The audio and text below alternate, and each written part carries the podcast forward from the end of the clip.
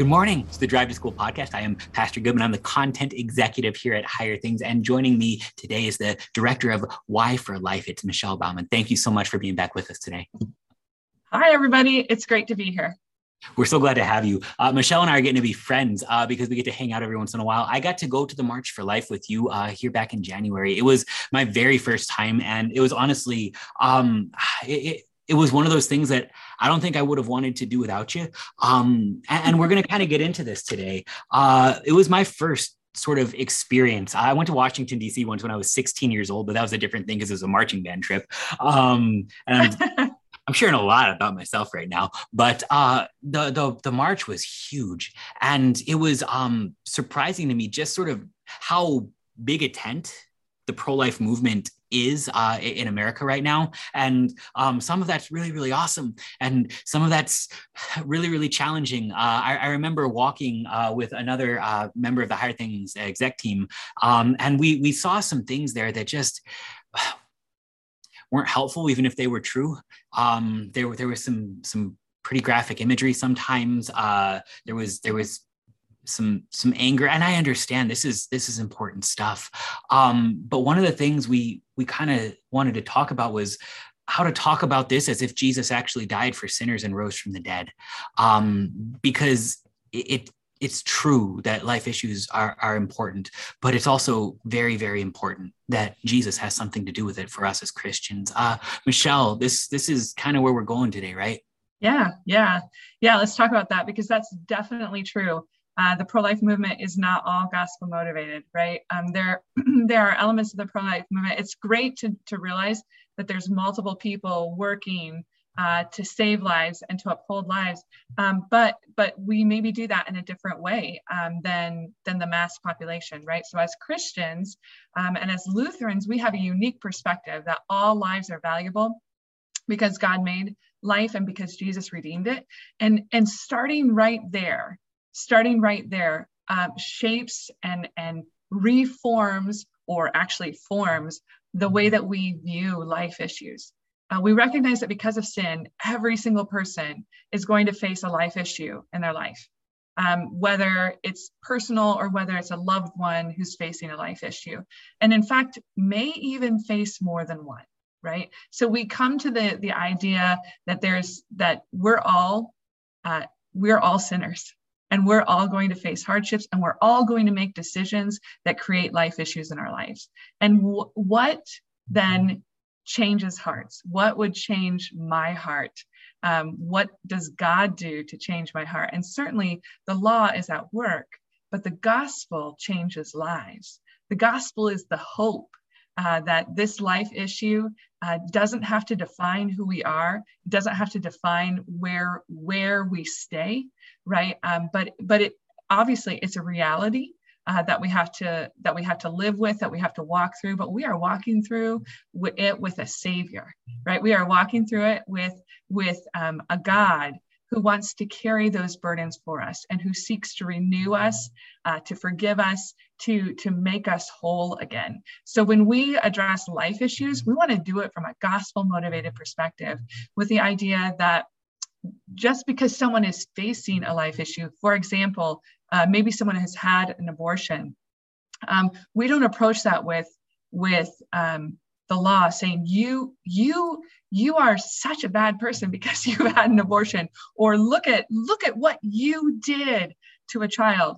Um, god's already work in the lives in the life of that individual right? Mm. and there's going to be some guilt some shame maybe even some anger because god is at work and they don't want god to be at work in their lives. But but the gospel is what what soothes that brokenheartedness right? What heals uh, that that brokenness. So we come to that table with with the opportunity to say, I am so sorry that you have been in a situation where you thought you had to make that decision. Let me let me support you and let me affirm that you are still loved by God and that God wants to work in your life to heal this brokenness. And and that's that's the difference, right? We don't answer brokenness with more brokenness. We don't answer suffering with more condemnation. We answer it with life and with support. So, yeah, totally different viewpoint you dropped so many bums on me and i'm still just kind of in awe. Um, you mentioned that that we don't have to be known by our sin. This is what the law does. It, it would it would identify sin. It shows us our sin. I learned it in confirmation. Um, but if i have to be identified by something i want it to be the gospel. I'm a sinner that jesus died for. And that idea actually carries forward into people that aren't me too uh, so when i look at somebody i don't just see somebody who is either for or against my cause but i see a soul that has been affected by it and that soul that's been affected by my cause one way or another, needs Jesus. And so when we, we get to talk to people as if Jesus actually died for them, it doesn't make what happened okay, but also the guilt that they're wrestling with, that the frustrations, the pains, all of the things that come from it, the mental health issues, all of the, you, you said sin breaks stuff, it's brokenness. Um, well, there's something to say to that other than you were wrong. It's Jesus forgives you and Jesus redeems you and Jesus works to bring life to the dying. And I can't think of more potent words to say to somebody who is confronted with death. Right, exactly.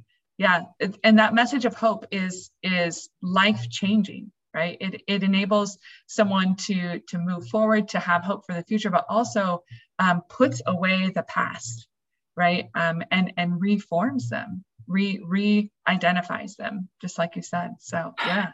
I can't think of a more important thing than the sinners crushed by the law hearing the gospel. But there would be some that would sort of um, grab hold of this thing and say you're you're you're letting go of of uh, the the cause. You're you're you're pivoting. You're you're softening something that that's so important.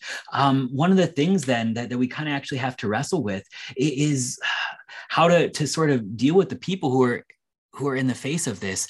Um, I think that the gospel here actually is is all the more important. Not because it, it, sort of softens the cause. If anything it actually magnifies it. Look at look at the extent our lord would go through to, to redeem but but also look at the identity given inside of it. As as much as the world would want to define you by this as much as you are defining yourself by this there is something more. You are baptized.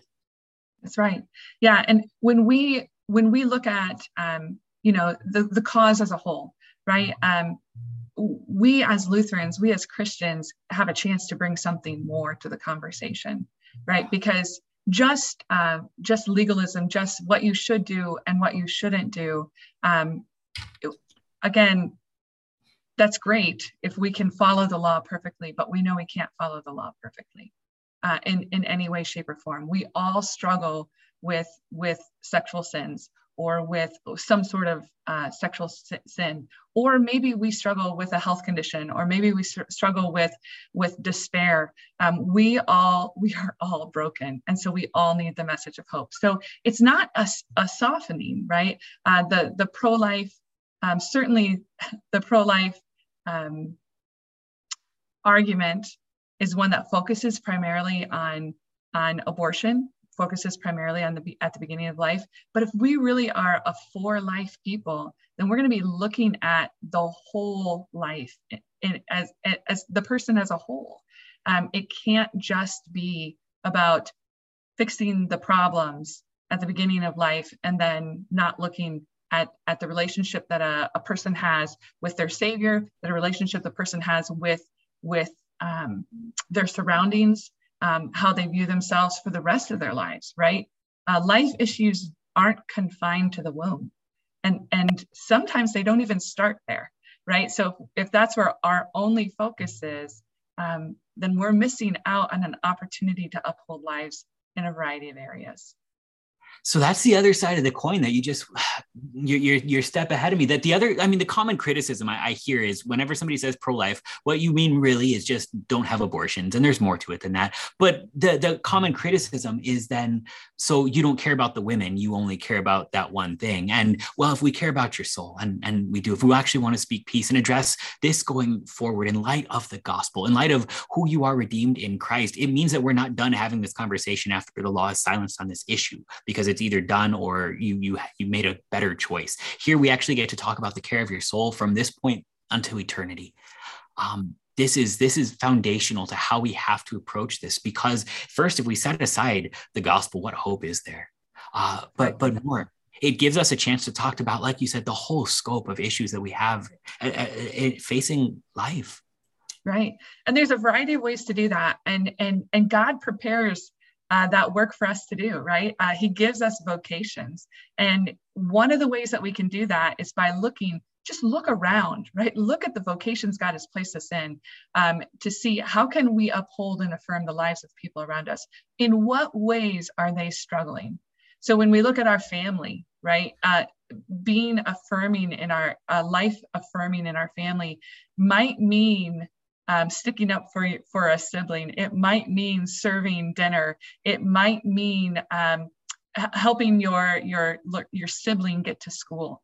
Right? Life work doesn't have to be um, grandiose, and it, it, doesn't have to be um, just awe-inspiring. Life work is actually it's it's foundationally serving others. It is it is being the servant um, as Christ is to us, right? So life work can be done in the home, and and it's not just confined to the home. It it extends onto those other vocations that we've been given. So when you know when we're students in school there is life work to be done. Uh, sharing the message that an, another person is important or valuable uh, when they get a poor grade uh, right? Or when they're being picked on or when they're struggling with their identity especially um, in today's world their, their sexual identity right? Affirming who god has created them to be as as um, beautiful handmade beings that have been redeemed and called uh, called to faith in him. And if not yet called